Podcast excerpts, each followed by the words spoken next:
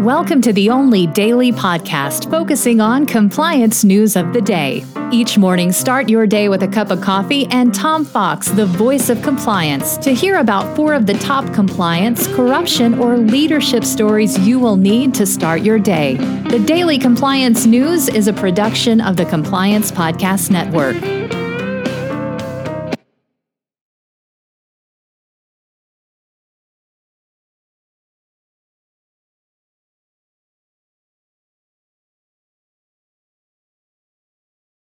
The Daily Compliance News for September 17, 2021, the Briefcase Companies edition. And we begin with that lead story from Yahoo Finance. What are briefcase companies? Well, they are uh, intermediaries favored by governments, uh, corrupt governments in Africa, particularly, to act as conduits for traders' bribes to officials, taking a cut and then directing business state business back to the traders. This comes from the guilty plea of Anthony Stimler, who left Glencore in 2019 after paying millions of dollars in bribes to African officials and intermediaries. Uh, he pled guilty in a U.S. court um, to FCPA violations, and this uh, apparently plea was recently unsealed. He knows not only where the bodies are buried, but it looks like in many cases he actually uh, helped bury them.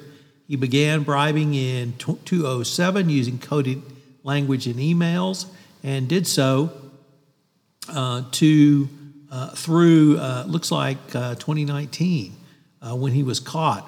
He paid as much as 300,000 per month and the amount of bribes is uh, pretty outstanding.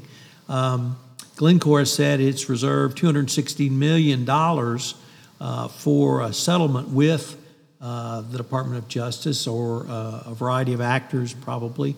So, uh, big news around the Glencore case, and certainly good news for uh, the Department of Justice.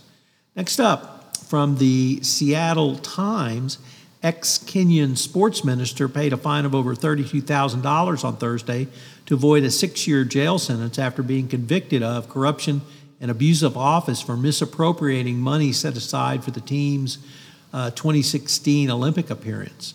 He was uh, he paid the fine rather than go to jail.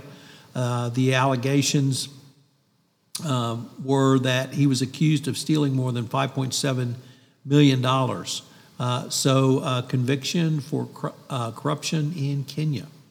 Next up, from the Wall Street Journal, uh, reports that the Justice Department has decided to fight the opioid settlement with the Sackler family, asking the trial judge to uh, delay implementation of the court approval of this settlement until the federal appeals courts have weighed in on this.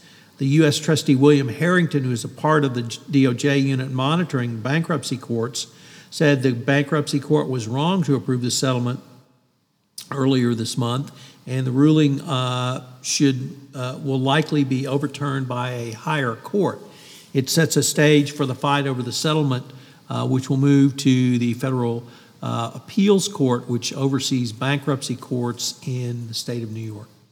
And finally, uh, corruption at the World Bank as it cancels a prominent report rating the business environment in the world's countries after an investigation concluded that senior bank management pressured staff to alter data affecting the ranking of China in other companies. The allegations of undue influence and corruption moved to the highest level of the World Bank. The Daily Compliance News is a production of the Compliance Podcast Network and a proud member of C Suite Radio. Thanks so much for listening. I hope you'll join me again tomorrow.